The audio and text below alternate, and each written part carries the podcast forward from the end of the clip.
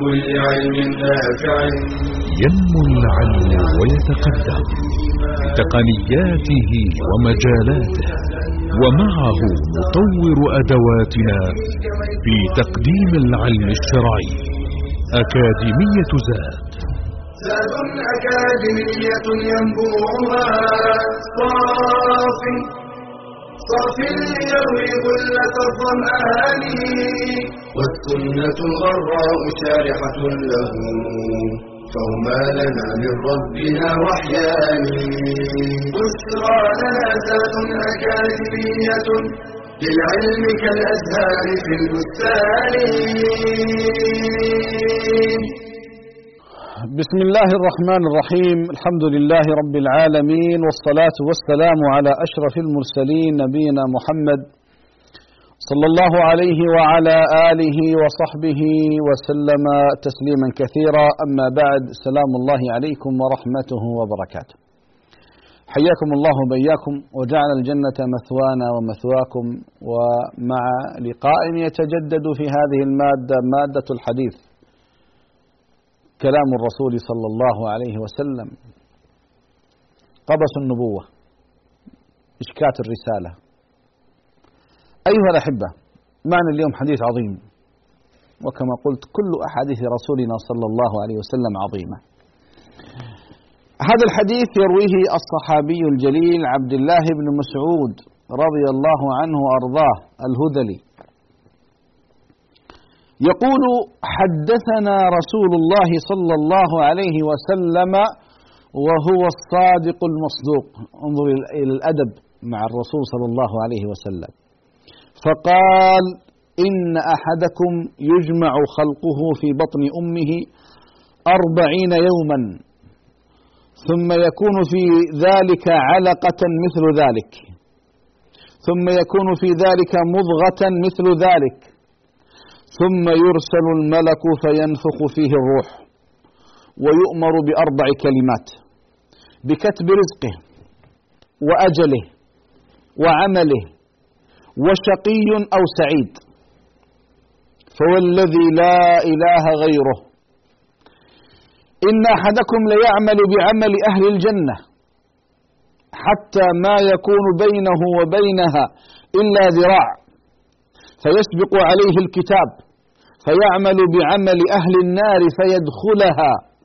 وإن أحدكم ليعمل بعمل أهل النار حتى ما يكون بينه وبينها إلا ذراع فيسبق عليه الكتاب فيعمل بعمل أهل الجنة فيدخلها. متفق عليه. حديث وأي حديث أيها الأحبة. فيه من العبر والدروس الشيء الكثير. بالمناسبة ابن مسعود هذا الرجل له مكانة عند رسولنا صلى الله عليه وسلم ومرت معنا لا بأس أن نشير إلى بعضها. يعني يوم من الأيام يا إخواني كان ابن مسعود رضي الله عنه وأرضاه سبع الإسلام. سبع الإسلام وفي رواية سدس الإسلام. من السابقين الأولين أسلم على يد النبي صلى الله عليه وسلم. والنبي صلى الله عليه وسلم كان يحب صوته الجميل بالقراءة وكان يقول يا ابن مسعود اقرأ علي القرآن أقرأ عليك وعليك أنزل يا رسول الله. قال إني أحب أن أسمعه من غيري. فكان ابن مسعود يقرأ ومن جمال صوته كان صلى الله عليه وسلم يبكي. وكان يقول من أحب أن أن يقرأ القرآن غضا كما أنزل فليقرأه على قراءة ابن أم عبد. كان يقول صلى الله عليه وسلم خذوا القرآن من أربعة. خذ القرآن من أربعة وذكر منهم ابن مسعود عبد الله بن مسعود. أبي رضي الله عنه أرضاه معاذ بن جبل سالم مولى أبي حذيفة وعبد الله بن مسعود. ولذلك لما صعد يوم من الأيام شجرة يأتي بسواك للرسول صلى الله عليه وسلم وجاءت الريح فكشفت عن ساقيه وكانتا دقيقتين نحيفتين. فالصحابة ضحكوا من دق ساقيه. فقال صلى الله عليه وسلم تضحكون من دق ساقي ابن مسعود؟ والذي نفسي بيده إنها في الميزان أثقل من جبل أحد. الله أكبر. أثقل من جبل أحد. أقول أيها الأحبة يروي هذا الصحابي الجليل هذا الحديث قبل أن نشرع في شرحه. دعونا نمر مرور سريع جدا على على بعض الكلمات التي في الحديث. آه، قال الصادق المصدوق ومعناه الصادق في قوله المصدوق فيما يأتيه من الوحي الكريم وما ينطق عن الهوى إن هو إلا وحي يوحى لكن انظر أيها الأحبة كيف الصحابة رضوان الله عليهم آه، يخاطبون أو يتكلمون أو يصفون رسول الله صلى الله عليه وسلم رضي الله عنهم أجمعين رضي الله عنهم أجمعين لقد ضربوا أروع الأمثلة في الأدب مع رسول الله صلى الله عليه وسلم. تخيلوا أيها الأحبة كانوا إذا طرقوا إذا طرقوا على رسول الله صلى الله عليه وسلم بابه كانوا يطرقونه بأظافرهم بالأظافر حياء وتأدبا مع رسول الله صلى الله عليه وسلم. الواحد فيهم ما يرفع بصره فيه ما يحد بصره فيه. تأدبا معه صلى الله عليه وسلم. إذا أمرهم بأمر ابتدروه. يقتتلون على وضوئه. إذا توضأ تزاحموا على وضوئه. رجاء بركة هذا الوضوء. إذا تنخم نخامة ما تقع في الأرض تقع في يد أحدهم فيدلك بها جلده ووجهه وجسمه. أي صحابة كانوا رضي الله عنهم وأرضاهم. يكفي أن الله أثنى عليهم وزكاهم رضي الله عنهم ورضوا عنه. ولذلك ما يقع في عرض الصحابة أحد إلا منافق زنديق. صدقوني. ما يتجرأ أحد على أن يطعن في الصحابة أو في أحد الصحابة إلا وهو مارق إلا وهو منافق. نسأل الله العافية والسلامة. لأن الطعن في الصحابة رضي الله عنهم وطعن في الدين. لأن الصحابة هم الذين حملوا الدين. إذا طعنا في الذين حملوا الدين طعنا في الدين أصلا. لذلك النبي صلى الله عليه وسلم قال لا تسبوا أصحابي والذي نفسي بيده لو أنفق أحدكم مثل أحد ذهبا. ها؟ مثل أحد. ذهب. ما بلغ مد أحدهم ولا نصيفه. آه. إذا انتبهوا أيها الأحبة. صحابة رسول الله لهم التقدير لهم الحب لهم الثناء لهم الإجلال من صحبتهم للرسول صلى الله عليه وسلم. ظفروا بالصحبة. ظفروا بالصحبة. لا يدانيها منزلة من منازل الدنيا. صحابي الله أكبر. أي عظمة هذه؟ لذلك كما يقول ابن مسعود يقول إن الله نظر في قلوب العباد فنظر إلى أصحاب محمد فوجدهم أفضل القلوب فاختارهم لصحبة نبيه صلى الله عليه وسلم. عمرو بن العاص رضي الله عنه وأرضاه في مرض موته أيها الأحبة هذا كان العدو اللدود للنبي صلى الله عليه وسلم. فلما أسلم وحسن أسلامه لما جاءتهم المنية بكى. فيقول والله ما ملأت عيني من رسول الله صلى الله عليه وسلم إجلالا له ولو سئلت أن أصفه ما استطعت. هؤلاء أصحاب محمد صلى الله عليه وسلم. انظر كيف تكلم ابن مسعود عن هذا الصحابة عن عن رسول الله صلى الله عليه وسلم. الصادق المصدوق. أي حب أي حب هذا؟ نطفة. كلمة نطفة أي قطرة من المني الذي من الرجل في رحم المرأة. العلقة هي قطعة الدم الغليظ وهي كما يقولون العلقة دودة معروفة ترى في المياه الراكدة علق دود صغير ف لكن هو هو اسم جنس سواء كان هذا في الماء الراكد أو الذي يتكون في رحم المرأة. ثم يكون مضغة مثل مثل ذلك أي أربعين يوم. والمضغة قطعة لحم بقدر ما يمضغه الإنسان لا إله إلا الله. قال فينفخ فيه الروح والروح ما به يحيا الجسم. وكيفية النفخ الله أعلم بها ولكنه ينفخ في هذا الجنين الروح ويتقبلها الجسم. هذه أمور غيبية لا نعلمها نؤمن بها لا نعلمها. قال وأجله أي مدة بقائه في هذه الدنيا والآجال تقديرها إلى الله عز وجل والناس يختلفون في الأجل اختلافا متباينا فمن الناس من يموت حين الولادة ومنهم من يعمر إلى أكثر من ذلك. وفي الحديث أعمار أمتي ما بين الستين إلى السبعين وأقلهم من يجوز ذلك. أخرجه الترمذي وحسنه. طبعا يعني هذه الأمة أيها الأحبة يعني كما قال صلى الله عليه وسلم أعمار أمتي ما بين الستين والسبعين لكن انظر أيها الأحبة الله تكرم علينا في هذه الأمة فأعطانا أعمالا وأجورا لا يحلم بها من كان من كانوا قبلنا. صدقوني. العبادة في ليلة القدر خير من ألف شهر. خير من عبادة في ألف شهر.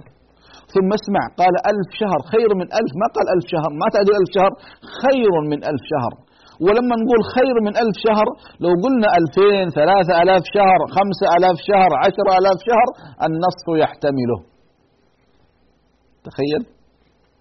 ليلة واحدة فقط. الصلاة في مكة. في المسجد الحرام. بمئة ألف صلاة. يعني بقرابة خمسين سنة تصلي. خمسين صلاة تصلي ولا تبلغ صلاة واحدة في المسجد الحرام. مضاعفة الحسنات. فأقول أيها الأحبة الله أكرمنا نعم أعمارنا قصيرة في هذه الأمة لكن كما قال صلى الله عليه وسلم نحن الآخرون الأولون يوم القيامة. آخر الأمم لكن أول أمة يقضى عليها يقضى بينها وأول أمة تدخل الجنة. بل أكثر أمة تدخل الجنة أمة محمد صلى الله عليه وسلم. قال صلى الله عليه وسلم الجنة مئة وعشرون صفا أمتي ثمانون صفا. الثلثين. قال وعمله أي ما يكتسبه من الأعمال القولية والفعلية والقلبية كله أعمال سواء بقولك أو بفعلك أو بقلبك. قال ليعمل بعمل أهل الجنة أي فيما يبدو للناس كما فسرتها الروايات الأخرى. طبعا هذا الحديث سيسبب إشكال عند بعض الناس يعني قليلي العلم أو الذين ليس عندهم اطلاع. أنا كيف أنا أعمل وأعمل أعمل وبعدين قبل ما أموت بأيام ولا بساعات يسبق علي الكتاب فأعمل عمل أدخل النار. آه هل هذا ظلم؟ طبعا الذي لا يعرف الروايات قد يقول نعم ظلم يا أخي. أنا أعبد الله ستين سنة سبعين سنة وفجأة أدخل النار. طبعا لما نجمع الروايات ستظهر لنا لفظة ها فيما يبدو للناس. فيما يبدو للناس. فيعمل بعمل أهل النار فيجعل العمل الذي كان يعمله وذلك لوجود دسيسة في قلبه والعياذ بالله هوت به إلى الهاوية وليس بظلم من الله له, له. فما من أحد يقبل على الله بصدق وإخلاص ويعمل بعمل أهل الجنة صادقا فيخذله الله أبدا. أبدا يا إخواني إياكم أن تظنوا ولو لحظة واحدة أن الله يمكن أن يظلم ذرة. ما يظلم؟ أبدا. لأنه سبحانه وتعالى يقول يا عبادي إني حرمت الظلم على نفسي وجعلته بينكم محرما فلا تظالموا. الله حرم الظلم على نفسه. إن الله لا يظلم مثقال ذرة. وإن تك حسنة يضاعفها ويؤتي من لدنه أجرا عظيما. اسمع يا رعاك الله. فلا يخطر في بالك أن أرحم الراحمين سبحانه. أن الكريم سبحانه أن اللطيف سبحانه يمكن أن يظلم خلقه لحظة أو ذرة. لا والله ما والله ما تكون أبدا. لله أرحم بنا من هذه بوليدها كما جاء في الحديث. أرحم بنا من أمهاتنا ومن أنفسنا أيها الأحبة. ولذلك دائما نحسن ظننا بالله لكن نتهم أنفسنا بالتقصير دائما. نحذر أيها الأحبة أن نعجب بأعمالنا ونعجب ب يعني ما نقدمه. لا لا لا, لا انتبه انتبه. لا تدري هل قبل الله عملك أو ما قبله. هل عندك دسيسة في قلبك ولا ما عندك؟ لذلك الإنسان يجتهد. يجتهد. ويدعو الله أن يعينه ويستعين بالله ويتوكل على الله ويأخذ بالأسباب حتى ينجو بإذن الله سبحانه جل في علاه إذا هذه ألفاظ الحديث ليعمل يعمل أهل النار أي فيما يبدو للناس أو ذراع المراد بالذراع أي هنا التمثيل للقرب من موته. إذا هذا الحديث يا أيها الأحبة قد يقع فيه بعض الإشكالات عند الناس. لكن نرجع إلى أهل العلم نرجع إلى شروح الحديث نفهم ما يجي الإنسان. إنسان ما درس وما تعلم وما قرأ الكتب وما قرأ الشروح ثم يبدأ يفهم الأحاديث على على على عقليته أو على ما عنده من مستوى تعليمي آه، قد تقع في كوارث. الله عز وجل يقول فاسألوا أهل الذكر إن كنتم لا تعلمون. اسألوا أهل الذكر إن كنتم لا تعلمون. ولذلك أحبتي في الله دائما الإنسان يأخذ العلوم من مصدرها يأخذ العلوم من أهلها. ولذلك العلماء هم ورثة الأنبياء. إن الأنبياء لم يورثوا دينارا ولا درهما وإنما ورثوا العلم. فمن أخذه فقد أخذ بحظ وافر. بحظ وافر. ولذلك أيها الأحبة علينا دائما أن نكون ملتصقين بالعلماء وأن نكون مع العلماء وأن نسأل العلماء. والله سبحانه وتعالى قد أثنى على العلماء. قل هل يستوي الذين يعلمون والذين لا يعلمون؟ إنما يتذكر أولو الألباب. يرفع الله الذين آمنوا منكم والذين أوتوا العلم درجات. فهذه قضية مهمة جدا أيها الأحبة. طيب. آه نبدأ الآن في بعض الشروح والإشارات التي آه يعني ينبغي أن نشير إليها في هذا الجانب. لكن قبل ذلك أيها الأحبة لعلنا أن نأخذ فاصلا ثم بعد ذلك إن شاء الله نعود إلى إكمال هذا الحديث وصلى الله على محمد وعلى آله وصحبه وسلم والحمد لله رب العالمين.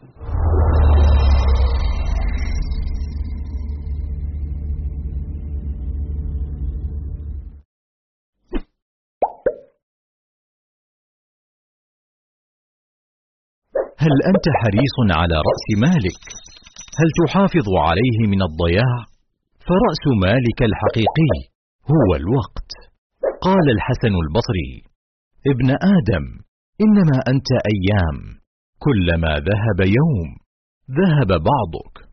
ومن أهمية الوقت أقسم الله به في كتابه فقال: والليل إذا يغشى والنهار إذا تجلى وسوف نسأل عن الوقت يوم القيامة قال صلى الله عليه وسلم لا تزول قدم عبد يوم القيامة حتى يسأل عن عمره فيما أفناه الحديث وإذا أراد الله بالعبد خيرا أعانه بالوقت وإذا أراد به شرا جعل وقته عليه.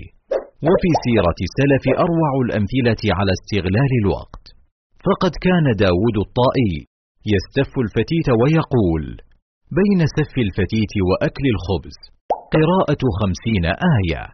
وقال ابن القيم أعرف من أصابه مرض وكان الكتاب عند رأسه فإذا وجد إفاقة قرأ فيه فإذا غلب وضعه. ومن آداب الطالب ألا يسوف في تحصيل فائدة لأن للتأخير آفات ولأنه في الزمن الثاني يحصل غيرها. ومن المحافظة على الوقت البعد عن البطالين الذين يقضون أعمارهم في المسامرات. فلا تكن ممن لا يشكرون نعمة الوقت. فإن رسول الله صلى الله عليه وسلم قال نعمتان مغبون فيهما كثير من الناس الصحة والفراغ. كلمات قصيرة تحمل بين طياتها تنبيها وتحريرا خطيرا وتوجه حواسنا ومداركنا إلى دورنا الحقيقي الذي سنحاسب عليه. كلكم راع وكلكم مسؤول عن رعيته. فمن أهم أدوارنا الجديرة باهتمامنا في هذه الحياة التركيز على مسؤوليتنا تجاه رعيتنا.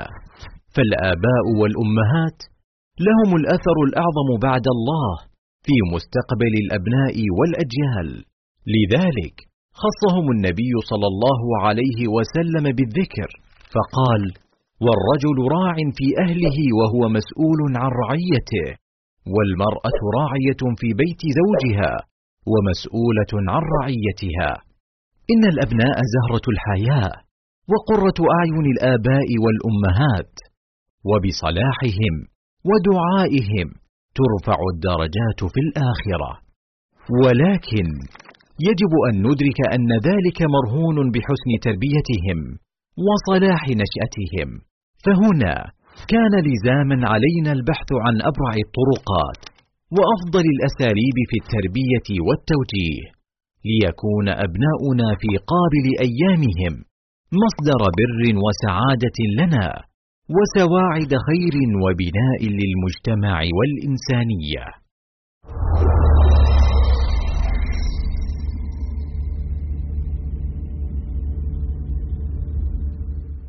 بسم الله الرحمن الرحيم الحمد لله والصلاة والسلام على رسول الله نعود أيها الأحبة إلى حديثنا حديث ابن مسعود الحديث التاسع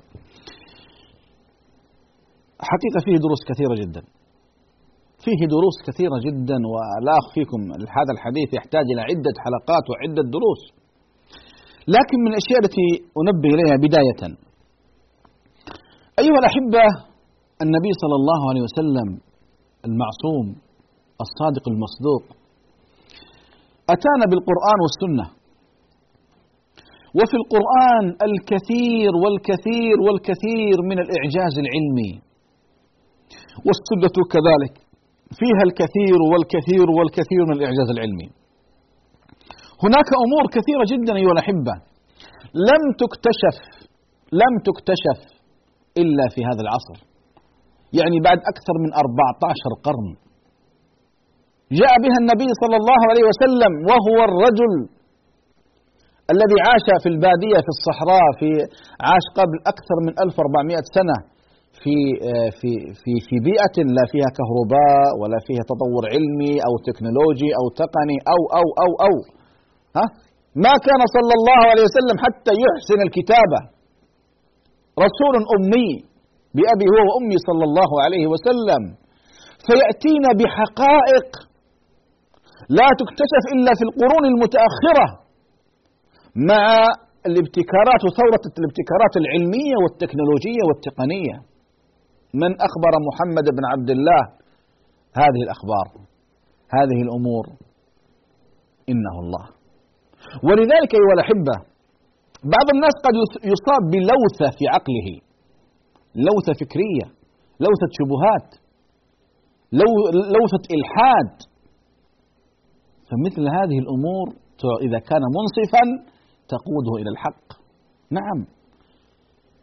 ما أدرى محمد بن عبد الله صلى الله عليه وسلم بهذه الأمور العلمية. بعضهم في في الزمان المعاصر يمكث في مختبراته وفي في معامله سنين طويلة فيخرج لنا باكتشاف فيجد ان أن المسلمين قد جاءوا بهذا من قبل مئات السنين من أين أتوا به؟ إلا أن يكون وحيا من عند رب العالمين. ولذلك مراحل خلق الإنسان أخبرنا بها صلى الله عليه وسلم كم يمكث نطفة علقة مضغة ثم العظام نكس العظام لحمة ثم ننشئه خلقا آخر. فتبارك الله أحسن الخالقين. من أخبر محمد بن عبد الله صلى الله عليه وسلم بهذا؟ لأنه رسول رب العالمين. لذلك أيها الأحبة نستطيع نستطيع أن نناقش أصحاب اللوثات الفكرية والعقلية ها؟ والذين أصابهم شيء من الإلحاد ومن ومن الشبهات أن نناقشهم بهذا الأمر. يا أخي هذه حقائق علمية الآن يكتشفها العلم بعد مئات السنين. 1400 سنة ونيف. من أخبر رسول الله صلى الله عليه وسلم بهذا؟ إلا أنه نبي مرسل. إلا أنه من عند رب العالمين. وقس على ذلك كثير. يعني الآن الحمد لله الآن مراكز مراكز في العالم الإسلامي. مراكز. مهتمة بالإعجاز العلمي سواء في القرآن الكريم أو في السنة النبوية. ترى يا إخواني نحن كمؤمنين هذا لا يزيدنا شيء. نحن نؤمن أن القرآن من عند ربنا. لكن كما قلت لكم يعني غير المسلمين يعني كثير من العلماء الغير مسلمين لما يصلون إلى هذه الحقائق لا يترددون في أن يشهدوا أن لا إله إلا الله وأن محمد رسول الله. وهذا من فضل الله سبحانه وتعالى على البشر. أنهم حتى إذا كانوا منصفين سيقودهم إنصافهم إلى أن يدخلوا في هذا الدين العظيم. إذا الإعجاز العلمي سواء في القرآن أو في السنة هو مما يزيد في الإيمان يثبت الأقدام يذهب الشبهات والوساوس. يعني بعض الناس يصاب بوساوس عقلية فكرية فنأتي به أو إليه بهذه الاكتشافات العلمية وإذا به تذهب وتزيل كثيرا مما علق بذهنه من قراءات غير جيدة أو من أفكار آه، شيطانية أو من تلبيسات إنسانية والعياذ بالله. أهلها أصحاب فكر سيء. نسأل الله أن يحفظنا وإياكم. طيب آه، وهو الصادق المصدوق. هذا وصف للنبي صلى الله عليه وسلم. كان صلى الله عليه وسلم يسمى قبل البعثة. بالصادق الأمين.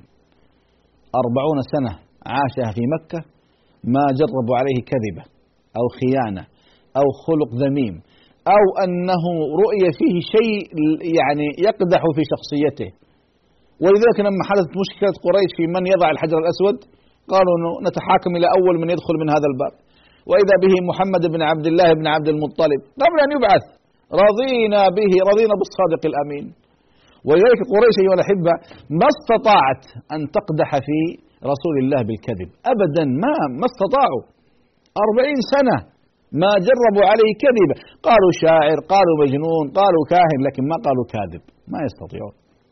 ما قال ما استطاعوا ولا ولن يستطيعوا أبدا لأنه عاش معهم.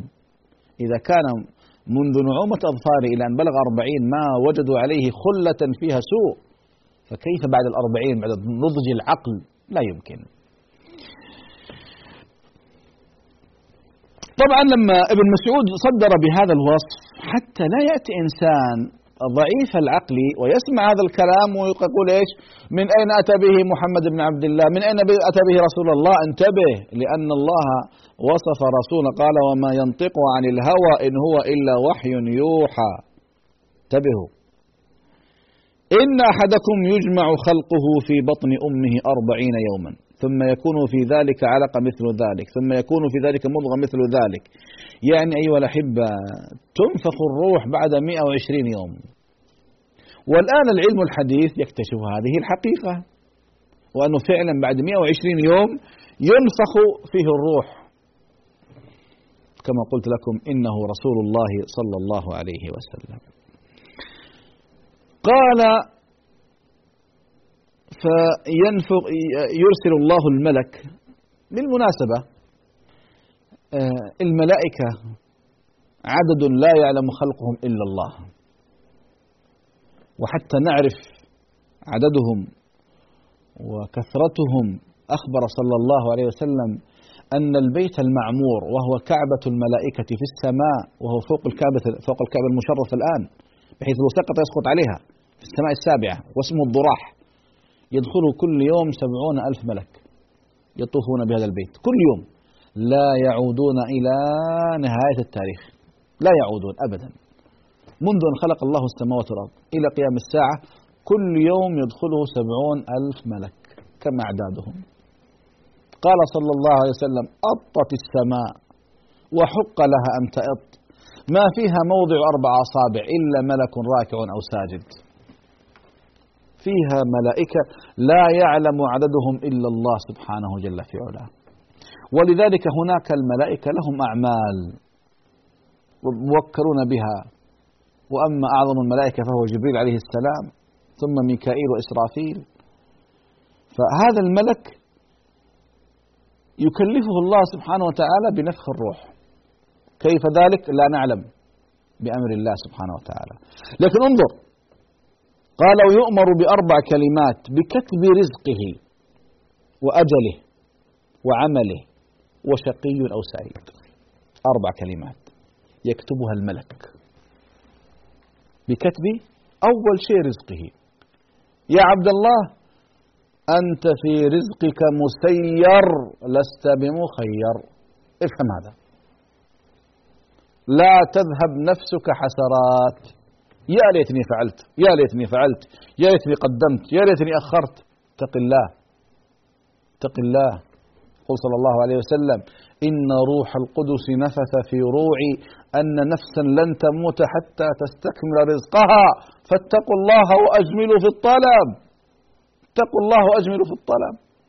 ولذلك أيها الأحبة الإنسان لما ترتكز هذه الحقيقة هذه العقيدة في قلبه تطمئن نفسه. لأن بعض الناس يا إخواني يصاب بحسرة.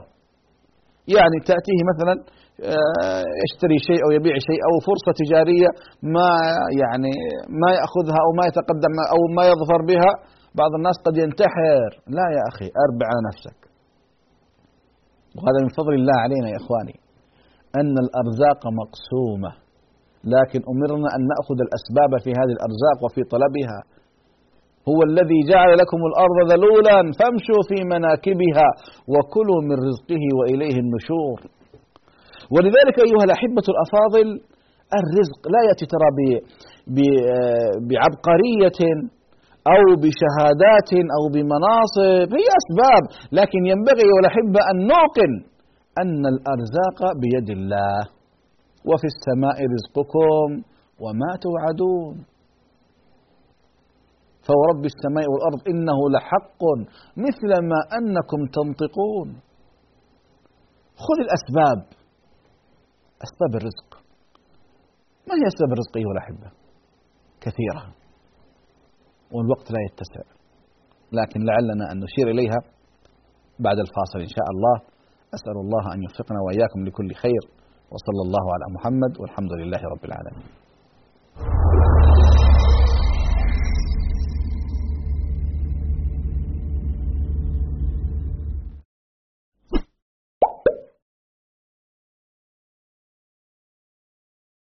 هل أنت حريص على رأس مالك؟ هل تحافظ عليه من الضياع؟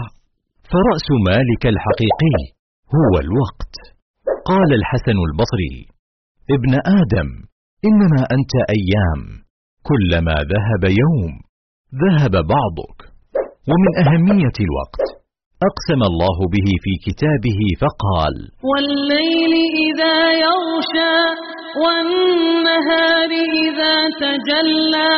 وسوف نسأل عن الوقت يوم القيامة.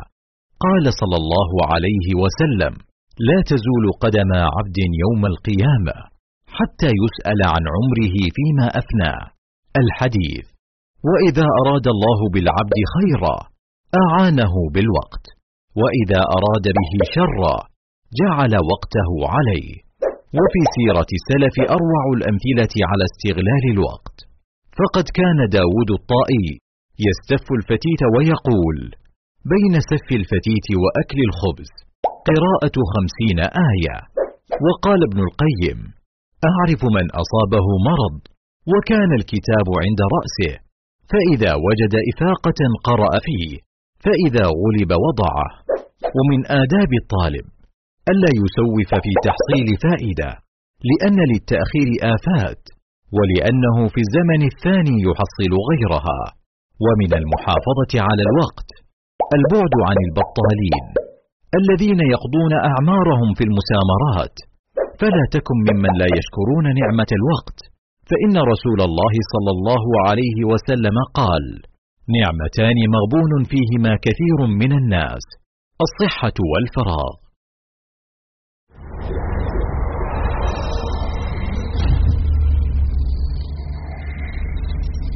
قناة زاد العلمية.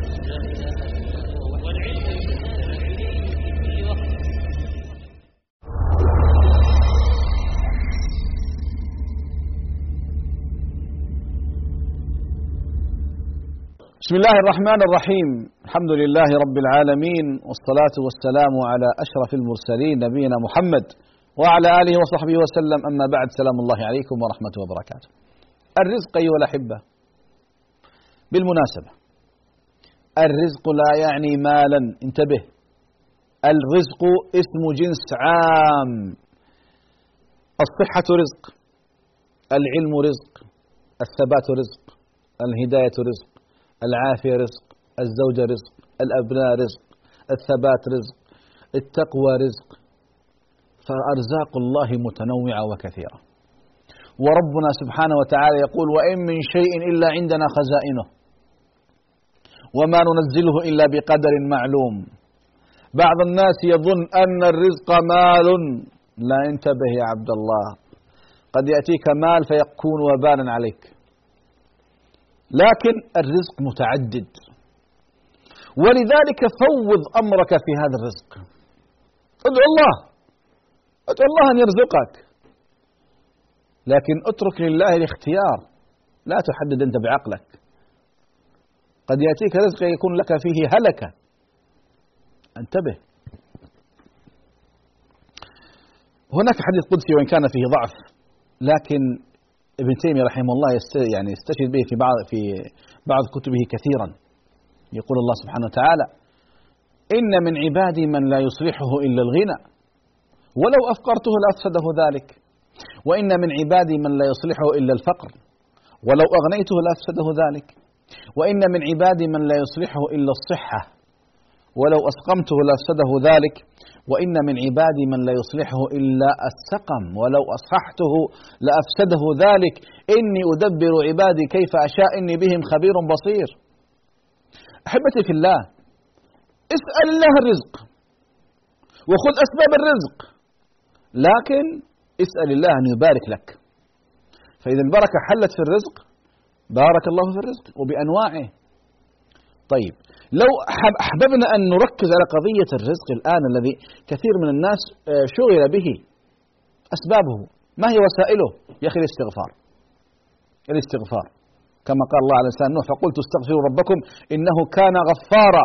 يرسل السماء عليكم مدرارا ويمددكم بأموال وبنين ويجعل لكم جنات ويجعل لكم أنهارا. كما روي عنه صلى الله عليه وسلم من لزم الاستغفار جعل الله له من كل هم فرجا ومن كل ضيق مخرجا ومن كل بلاء عافية ويرزقه من حيث لا يحتسب. ومن يتق الله يجعل له مخرجا ويرزقه من حيث لا يحتسب. التقوى أيها الأحبة. صلة الأرحام من أحب أن ينسى له في أثره ينسى له في أثره ويبارك له في رزقه فليصل رحمه. كما قال صلى الله عليه وسلم. كذلك أيها الأحبة البركة في البكور. بورك لأمتي في بكورها. اللهم بارك لأمتي في بكورها. الصدقة. استنزل الرزق من السماء بالصدقة يقول علي رضي الله عنه وأرضاه. هكذا. استنزل الرزق من السماء بالصدقة. مثل الذين ينفقون أموالهم في سبيل الله كمثل حبة أنبتت سبع سنابل في كل سنبلة مئة حبة. والله يضاعف لمن يشاء والله واسع عليم. من تصدق بعدل تمرة من كسب طيب ولا يقبل الله إلا الطيب فإن الله يستلمها بيمينه فيربيها لأحدكم كما يربي أحدكم فلوه وقلوصه حتى تصبح مثل الجبل. أقول أيها الأحبة هناك أسباب كثيرة للرزق. دعونا نأخذها. دعونا نأخذها. ترك الذنوب والمعاصي أيها الأحبة. إذا لما نكون مع الله سبحانه وتعالى ندعو الله نأخذ الأسباب الشرعية وكذلك الأسباب الدنيوية. يعني واحد ينام للساعة عشرة ويبغى رزق. يا أخي بورك لأمتي في بكورها. اللهم بارك لأمتي في بكورها. طيب اعمل التجارة وخذ. وهذه من الأسباب التي أمرنا أن نأخذها أن, أن نأخذها. لكن اعلم أنها بقدر الله الذي قدره الله لك. فلا تذهب نفسك حسرات. انتبه. بعض الناس يا إخواني قد يفقد ماله فيصاب بنكسة فيصاب بحسرة فيقنط من رحمة الله. يا أخي من أتى بالمال؟ الله من أزاله؟ الله. وارض بما قسم الله لك تكن أغنى الناس. هكذا يقول صلى الله عليه وسلم. اذا هذا الرزق الذي الآن الشعوب والناس والأفراد والأسر والمجتمعات في يعني جد واجتهاد من أجله يا أخي أحسن علاقتك مع رب العالمين وانظر كيف تأتيك الدنيا راغمة. يقول صلى الله عليه وسلم من كانت الدنيا همة فرق الله عليه شمله. وجعل فقره بين عينيه ولم يته من الدنيا إلا ما كتب له. ومن كانت الآخرة همه ونيته جمع الله عليه شمله. وجعل غناه في قلبه. واتته الدنيا وهي راغمة. وهي راغمة. لذلك أيها الأحبة ها نريد الدنيا نريد الرزق نريد المال بس حسن علاقتك مع رب العالمين.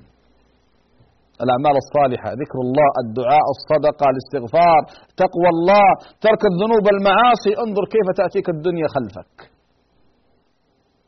إذا أحبتي في الله يعني بعضنا عنده يقين بأقوال بعض المفكرين الماليين في العالم. يا أخي تعالي للقرآن والسنة. انظر كيف تأتيك الدنيا تسعى خلفك. فلا تبتئس. واسأل الله أن يبارك لك. إذا بكتب رزقه. وأجله.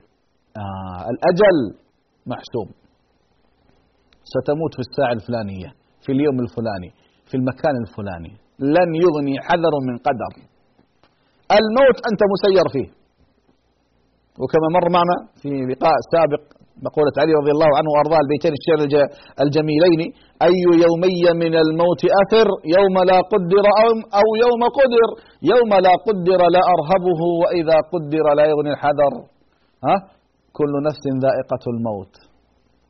فإذا جاء أجلهم لا يستأخرون ساعة ولا يستقدمون. إذا أنت يا عبد الله مطالب بأن تعمل. اغتنم الأوقات. فيما يقربك من رب الأرض والسماوات. أما قضية الموت والحياة ففوض أمرك فيها إلى الله فليس باختيارك. لا تجزع لا تقنط. بعض الناس يخاف من الموت. يا أخي ستموت مات من هو خير منك. مات رسول الله صلى الله عليه وسلم. جبريل يأتي للنبي صلى الله عليه وسلم يقول يا محمد عش ما شئت فإنك ميت. واحبب من شئت فإنك مفارقه واعمل ما شئت فإنك مجزي به. واعلم أن الأمة لو اجتمعوا على أن ينفعوك بشيء لم ينفعوك. قال لا قال واعمل ما شئت فإنك مجزي به واعلم. أستغفر الله. أن شرف المؤمن قيام الليل وأن عزه استغناؤه عن الناس. إذا هذا هذه قضية مفصلية. إنك ميت وإنهم ميتون. فإذا الموت قضية لا بد منها. لن تخلد. بل والله يا أحبابي من نعمة الله على خلقه الموت. أرأيتم لو أننا لا نموت؟ كيف تكون حالنا؟ لكن من ستر الله علينا أن الإنسان يموت. كان بعض كبار السن عندنا وكذلك يمكن مرت في على كثير من السلف كانوا يسألون الله إيش؟ أن تكون الخاتمة يعني كما يقولون عندنا في دعاء اللهم اجعلها كسرة عود. يعني قضية لا لا أثقل على أهلي ولا أمرض ولا أسقم ولا لا, لا خلاص. يأتي الموت خلاص جت الموت وانتهينا لحظة واحدة وأنت بعيدة يعني عن الآلام والأحزان والكروب والأمراض والأسقام. لا لا خلاص. الموت لما يأتيك كذا مباشرة فيه راحة لك ولأهلك. طبعا الإنسان يسأل الله حسن الخاتمة لكن هذا الموت حقيقة ما منها مفر ما منها مفر. قضية كل من عليها فان كل من عليها فان. إذا الرزق والأجل قال وعمله. عملك. ما أنت ستعمل. أيضا مكتوب مكتوب. لكن أعود فأقول هذا لا يعني أنك تتكل. كما مر معنا في اللقاء السابق في الدرس الماضي في الحديث الماضي اعملوا واعلموا أنكم لن تدخلوا الجنة بأعمالكم. قال ولا أنت يا رسول الله؟ قال ولا أنا إلا أن يتغمد الله برحمته. من كان من أهل الجنة فييسر لعمل أهل الجنة ومن كان من أهل الشقاء فييسر لعمل الشقاء. أنت اعمل. أنت ما تدري. أنت ما تعلم الغيب. لا تقول تتكل على تتكل على على ماذا؟ ما أدراك أن الله كتبك من أهل الجنة؟ ما أدراك أن الله كتبك من أهل النار؟ اذا خذ الأسباب. خذ الأسباب. كان بعض السلف يقول اللهم إن كنت قد كتبتني من أهل النار فامحني بقدرتك واكتبني من أهل الجنة. القدر سر الله في خلقه. ولذلك كما قلت يعني سابقا الدعاء لماذا فتح لنا أيها الأحبة؟ الدعاء فتح لنا لننهل من فضل الله. ادعوني أستجب لكم. إن الذين يستكبرون عن عبادتي سيدخلون جهنم داخرين. لو كانت القضية خلاص انتهينا ها؟ كان ما ما شرع الدعاء.